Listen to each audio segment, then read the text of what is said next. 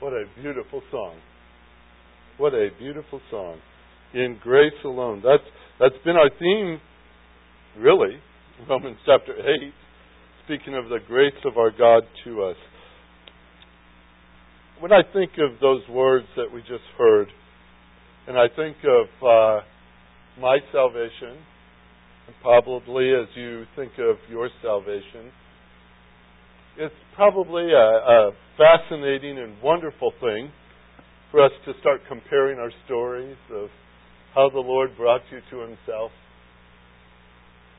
The, some of us have been down some pretty rough roads, and He brought us to Himself from difficult means, and some of us uh, were brought up to know Him very early, maybe four or five years old, and, and mom or dad or somebody led us to the Lord. Uh, there's all kinds of fascinating stories, and I wonder if heaven might just be full of testimony time, where we're all comparing our stories of how the Lord saved us.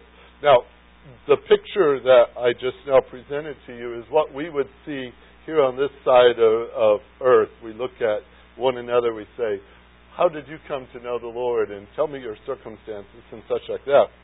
When we go into Romans 8, understand you're getting this from God's perspective of how you became His. This is His view. And what's amazing is all of us have the same story in Christ Jesus. We are saved by the blood of Christ. It was planned by our God. And that's what we're looking at in this passage. And if it's if it's too big for us to understand, understand the source. God is telling this story. He's telling us what salvation salvation looks like from his perspective. I am so thankful as we started our service today when we talk about a holy God who loves us, one who has given to us his grace. I am so thankful for that. And that's why I love this passage. It talks more and more about what he has done for us.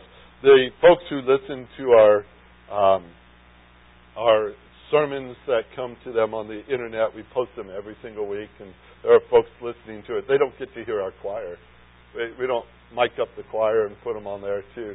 Uh, they just start where the sermon starts. So they have no idea how beautiful the song was this morning that we just heard. But they do understand God's grace. And so for that, we have a lot in common this morning. Uh, Romans chapter 8, verse number 29. That's where we've been camping for a few weeks, and I think we're going to do it still longer. Verse 29 For those whom he foreknew, he also predestined to become conformed to the image of his Son, so that he would be the firstborn among many brethren. We're looking at three big words. The three big words in this text. We've talked about his foreknowledge, we've talked about predestined, and those are related concepts there. But now we're going to look at the word conformed and eventually work our way down to uh, image as well. Maybe we'll get to image today. Maybe we won't. Maybe that'll be next week. But we are going to certainly look at the heart of this verse conformed to the image of his son. What is that? We need to know it because it involves you. As a believer in Jesus Christ, this is what's happening to you. And you need to know it. So, Heavenly Father, as we open up your word today, we again come before you, the author of this book, and the author of our salvation, and our Savior Jesus Christ, who has accomplished it for us, and the Holy Spirit, who has applied it to our hearts and lives, brought us to belief, put us in the body of Christ, and sealed us there. What an incredible thing you have done. Today we get another glimpse of it. And I, I truly ask, Lord, that we might stand in awe of these things. How amazing they are that you should love us this way, to this degree. It's a fascinating study, and I pray that our hearts will be uh, open and eager to hear what you have written here on this page, to understand it, to live it. Guide us through our study this morning, Lord, and challenge us thoroughly, we pray. Challenge us thoroughly with it. In Jesus' name, amen. Okay, The fact that we have been foreknown by God, that's an amazing thing. Absolutely amazing. That means He knew you, even as Scripture says, before He made the earth. That goes back a little ways, doesn't it? But He knew you back then. And this plan that He has, the simple picture of it all, is that He chose you. He predestined you. He set up your boundaries of what you shall be before this world has even started to exist. And I love to bring that to your attention. It's a good reminder to me as well. It's simply this I did not earn that because I wasn't there to earn it. He did it. That's the beauty of grace. If you if you try to figure it out, sometimes it goes beyond our ability to follow through all the little avenues it takes us down. But one thing is great is that it was God's plan before. And we see those words a lot before, before, before, before. And that's before we could influence him at all. I like it. I like it so much. But we've talked about that. We've talked about predestined and all those glorious concepts there. I'm not going to walk down all those roads right now, but I will talk about the word conformed. Conformed is what he's doing. He is conforming you. You are in that process. As a believer in Jesus Christ, you are in that process right now. Do you realize that? Right now, you're being conformed. He's at work. Philippians says it's God who's at work in you. I've said this before, but I think we ought to wear warning signs. I mean, construction has warning signs, right? And what's the warning for? There's people out there at work and there's a dangerous situation here. You could get hurt. Well, maybe that's not what we'd say about salvation. But nevertheless, who's at work? God is. Where's He at work? In here. Now, you've seen what God can do. He's quite powerful, is He not? I think there should be warning signs. Maybe church t shirts. We all wear with flashing lights or something to let people know God's working right now. That's a good thing to remember for ourselves. God is at work. And so we go into this word conformed and we have to dig it out a little bit to understand it and see the beauty, beauty of it. It's got two words in it, actually, and the two words work very beautifully together. The first word is what we would say in the English or the Greek first is soon. It's spelled S-U-M, and if that doesn't make sense, that's okay. Greek's like that for a lot of people. Uh, soon is the concept of together, to bring it together. And the second word you're going to get, morphos. What word do we get from that? Oh, it's easy. Just take the os off the end. Morph. Ooh, that sounds like some sort of a child television program or something. To morph, to, to the word morphe is the noun, to be in union, together, in change. The idea is adjustment of parts, putting them in the right place, shaping them to the right shape, working on them to, to bring them to a form that is pre designed. I have always been amazed at the uh, ability of an artist back in the 1500s who can take a giant slab of marble and start at the top and start chiseling away, chiseling away, chiseling away until the most incredible life like statue stands before you of David or Moses. Maybe you've seen those pictures before in uh, in some um, art magazine or on the internet. Who knows? Michelangelo and his skill in working with those blocks of marble to turn them into something that actually you stare long enough at the face of Moses, it almost scares you. The lifeless, the life look of that that he's changing something, and in the process, there's a lot of hammering, and there's a lot of chiseling, and there's a lot of time. But the end result is a masterpiece. I would suggest that God's a better artist than Michelangelo. And he's the one working on you. And more than that, he's not going to be surprised with the outcome. He knows exactly what you shall be. Here's the picture. He is doing this rearranging of parts. He's shaping of parts. He's forming as he goes, but he's doing it together with you. Now that's an interesting thing. Uh, I would suggest that it's not just a passive thing that we just sit down and say, okay, God, and we stand there and let him chip, chip, chip, chip, chip. Yes, he's doing that. But he has a design that we live in. God's Word changes me.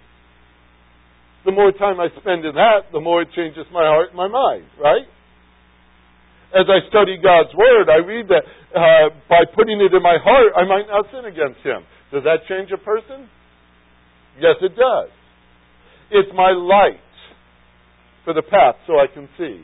It's the direction that I need. It's the food that I must eat. It's my honey, as Scripture would say. It's, it's my nourishment. It's my joy. It's my delight.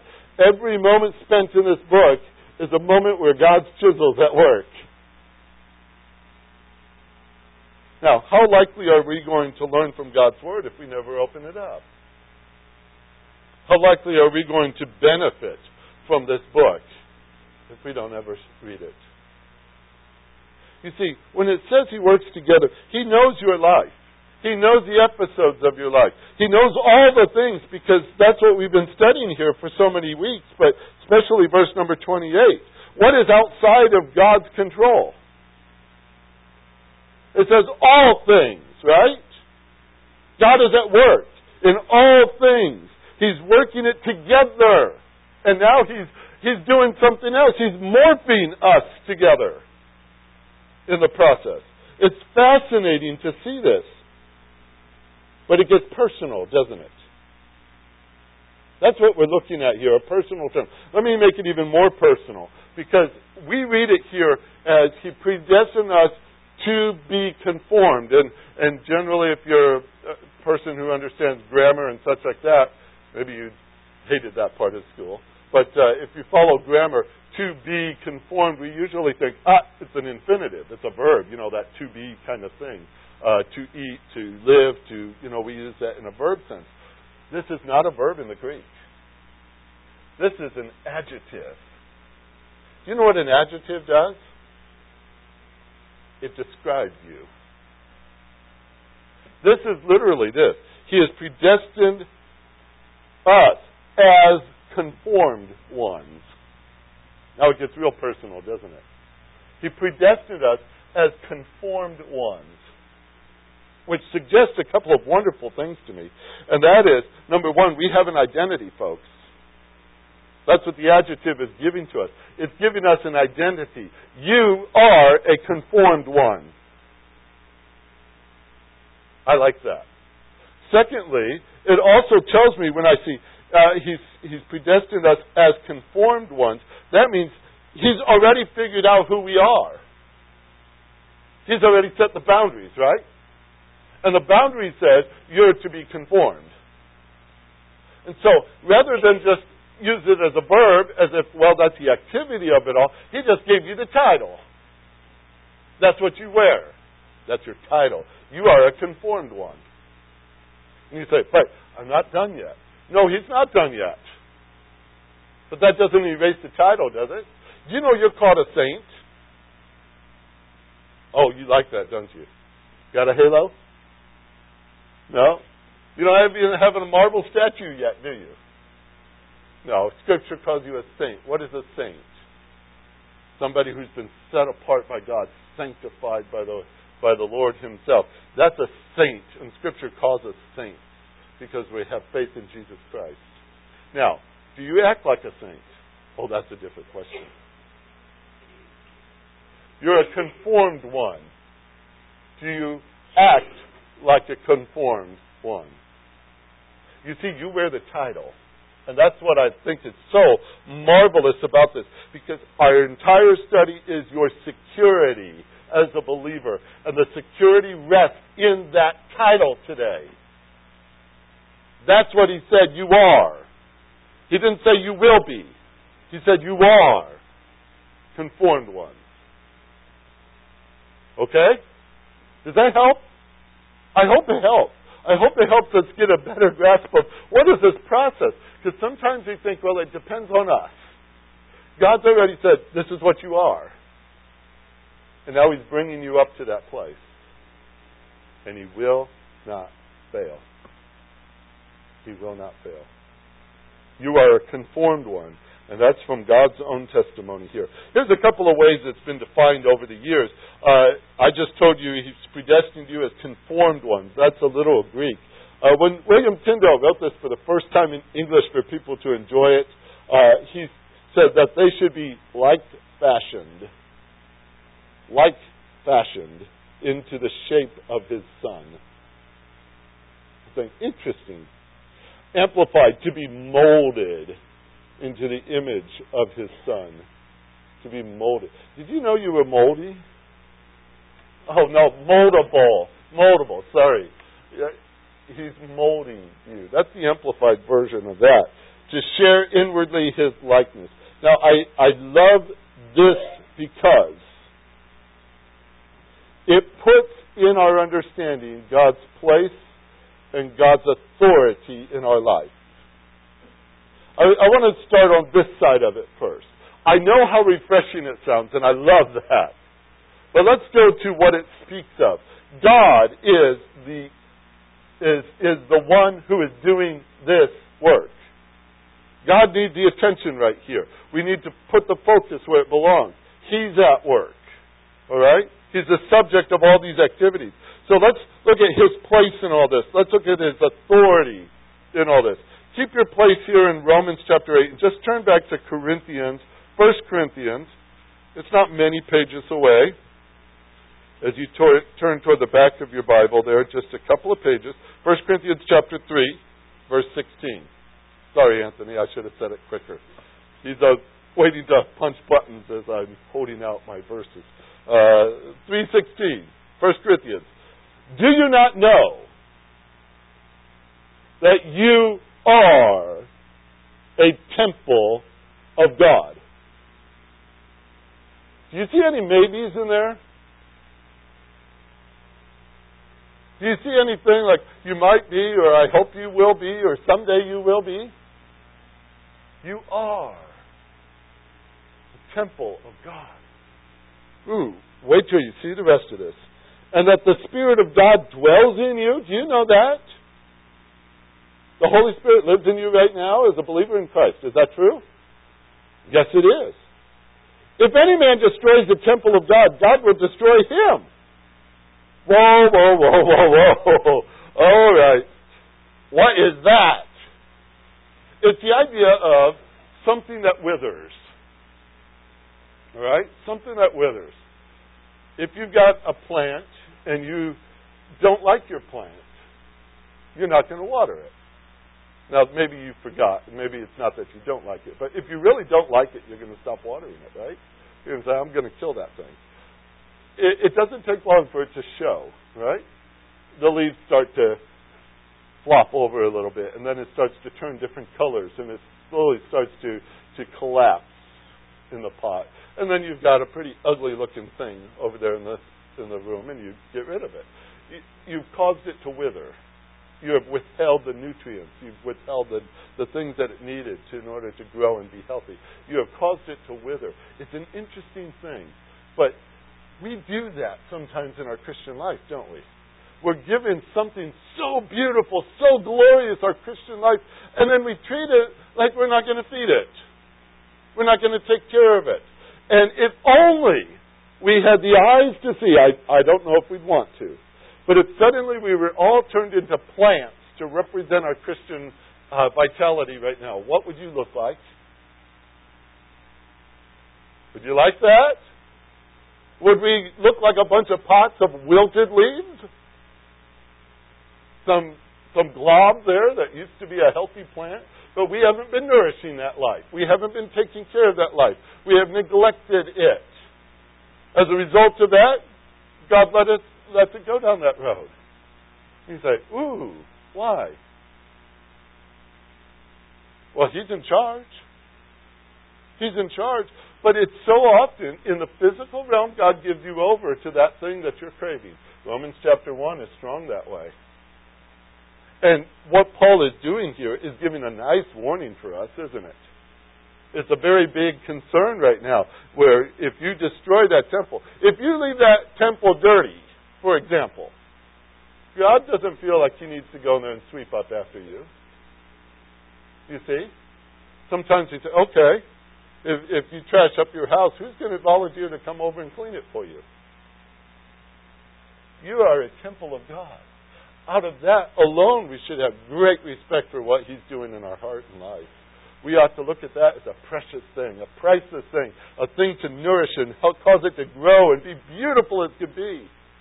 And if you neglect it, He lets it be neglected. And that's sad, I know. But keep reading the words. Keep reading the words. He's not done here. For the temple of God is holy, verse 17 says, and that is what you are. Let no man deceive himself. If any man among you thinks that he is wise in this age, he must become foolish, so that he may become wise. For the wisdom of this world is foolishness before God. For it is written, The one who catches the wise in their craftiness, and again, the Lord knows the reasoning of the wise, that they are useless. So then let no one boast in men. For all things belong to you, whether Paul or Apollos or Cephas or the world, or life, or death, or things present, or things to come. All things belong to you. And you belong to Christ. Did you hear it? You belong to Christ. And Christ belongs to God. In chapter 6 of this same book, verse 19 and 20, Paul makes the argument again. Do you not know that your body is a temple of the Holy Spirit who is in you, whom you have from God? You are not your own. You have been bought with a price. Therefore, glorify God in your body. Why did he keep saying this to the Corinthians? Because they were very immature. They were very man centered. They thought of themselves and their own gratifications, and they lived sinful lives. And Paul wrote to these people, and he didn't say, You know, I just can't stand you people. That's not the first verse. He said, You are saints. Live like it. Our passage in Romans. You are conformed ones. Live like it. There's God's place in that. There's God's authority in that. That's what we've been called to do. Romans will add this in the study, chapter number 9. Um, do you not know that the potter has a right over the clay to make from the same lump one vessel for honorable use and another for common use? When we say that verse, we go back to several other verses. In Isaiah, for example, 49 or 45, verse 9. Woe to those who quarrel with his maker, an earthenware vessel among the vessels of earth. Will the clay say to the potter, What are you doing? Or the thing that is you are making say, He has no hands. In Isaiah 64, verse number 8. But now, Lord, you are our Father, we are the clay, you are our potter, and all of us, all of us are the works of your hand. So when we read that passage and we see the phrase potter and we see the word clay, which are we? We're the clay, aren't we? Always. We see it come out that way. We're the clay. Let me tell you something simple about this. God is very good with clay. That's one of his specialties. He takes dust and look what he's made. That's his place. That's his authority. That's his capability. That's his, his his masterful design and his beautiful display. He has authority over who we are. He has authority over what we are. He has authority over what we do. He has authority over our purpose. He has authority over our destiny. He has the authority over what shape we take. Now, I say that strongly, I know, but that's exactly what it says when it says we're just the conformed ones. He's the conformer. He's doing the work. It's His place to shape us to be like Christ. That's what He's doing. I want to ask you, what is our response? What should we do in light of that kind of information? There are those who resist it. Why? Because they want to do it their way. They start singing Frank Sinatra songs or something. I did it my way, right? I this is what some people say. This is my life. I will live it like I want to live it. And they they steer a course of that nature. Do they realize who God is? Do they understand what He's done? Do they know that God does everything for you and me out of His grace and out of His love and out of His holiness and out of His purpose? Do you know this same God wants you to live with Him forever and ever? Doesn't that impress us to stop and think about it? I don't mind the conforming process when I think of what He's doing and where He's going to take me. But some people will resist it because they get into their own pride and their own way and they want to stand firm on their own planet and do their own thing. I think we have two options. We can resist, and I hope that's not us, but we can submit. And some people don't like that word. They don't like that word because when you submit, you submit all of it. Fact is this, though. Are you ready? Here's the fact. He has already predestined you to what you're going to be conformed to. He has already done it. He's not waiting to see your response as to whether or not it will be accomplished. He's already said it is. So, are we going kicking and screaming? Or are we going to enjoy His graceful way of shaping us? That's the work He's doing with us. That's an amazing thing to try to fathom in our mind. This is what He's doing. I have tried over the last couple of weeks to put down in a thought what this looked like. For somebody to resist God's conforming work, what does that look like? What kind of illustration could I possibly give to help you understand this? And, and really, I've puzzled with it because the concept goes like this I cannot see how a believer in the Lord Jesus Christ, who loves Him, who truly appreciates salvation and forgiveness and mercy and grace and love and all those things He's given to them. He's given to us our peace and He's given to us our hope. And we like all that, don't we? And we want all that, don't we? How then could they not want to be like Christ? That's the question I've had for the last couple of weeks when I thought this through. He's conforming us, if you read the rest of the verse, to the image of His Son. And you say, Well, I love salvation, and I love this, and I love that, but I don't know about that being like Christ thing. I don't understand a person who wants everything but Christ. Personally, I would be suspect of their salvation. Because that's what it's all about. It's about Christ, is it not? It's about Jesus Christ. And that's what God's conforming us to. He's not conforming us to be a good person just a good person. He's not conforming us to be some great athlete. He's not conforming us to be, you know, the most intelligent person on earth or the guy who's memorized all of God's Word and can quote it and win every contest out there. He's not conforming us to anything but Christ and every characteristic of Christ being revealed in and through us.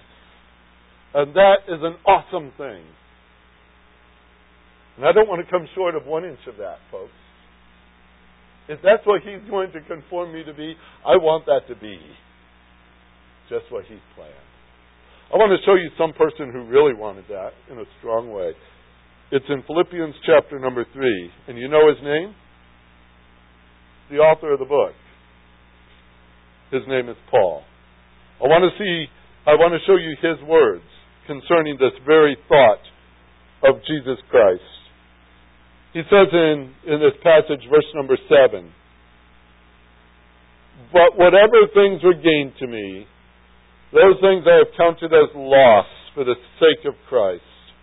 More than that, I count all things to be loss in view of the surpassing value of knowing Christ Jesus my Lord, for whom I have suffered the loss of all things, and I count them but rubbish, so that I may gain Christ, that I may be found in him, not having a righteousness of my own derived from the law, but that which is through faith in Christ. The righteousness which comes from God on the basis of faith, that I may know him and the power of his resurrection and the fellowship of his suffering, being conformed to his death, in order that I might attain to the resurrection from the dead. Paul was in with both feet. He didn't stand on the side and say, Well, I'll take that much of this whole Christian thing, and, and that other part looks a little uncomfortable to me. He didn't say, I want to be kind of like Christ. I want to just know enough of Christ. He says, I want to know Him, and I want to be conformed to who He is.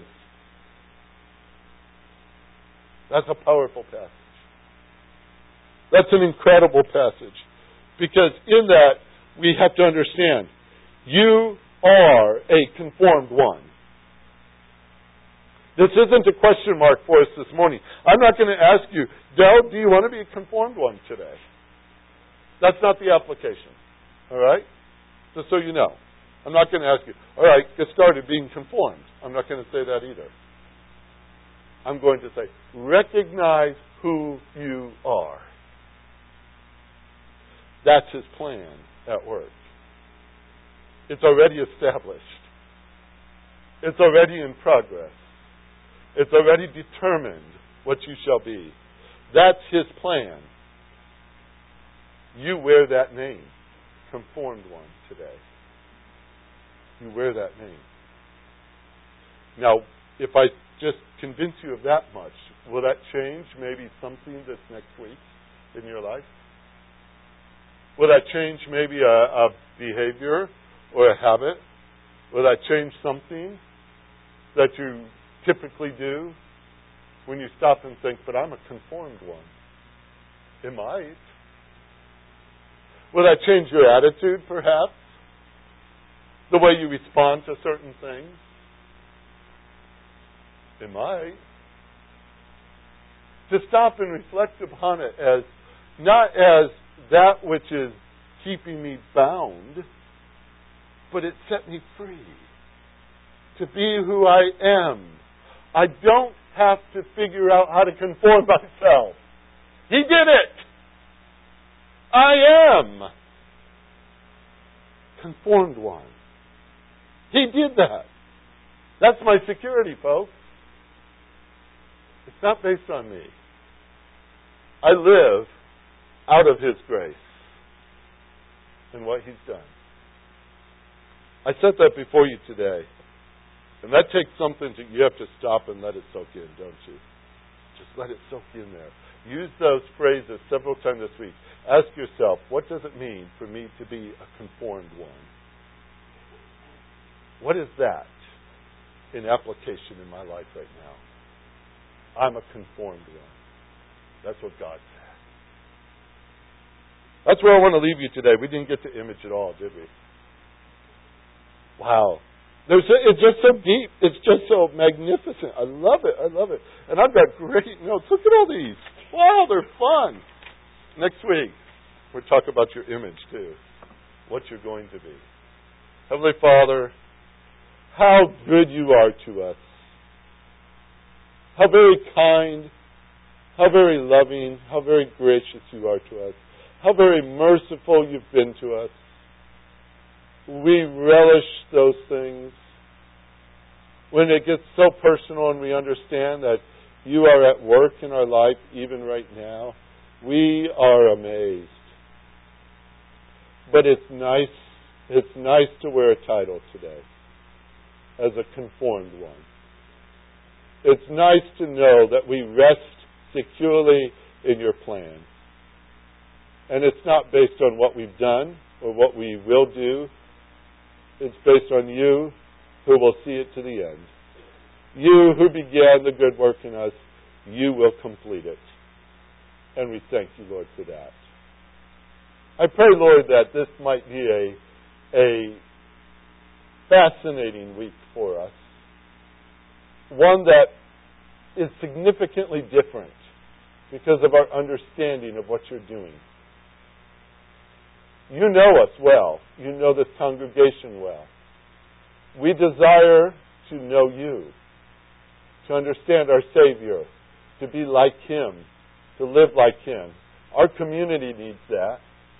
Our county needs that. Our state needs that. We can be those people because you've made us so. This could be a very significant week before us, Lord.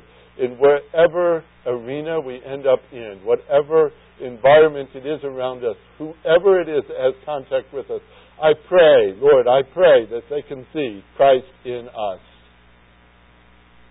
as we're conformed to Him.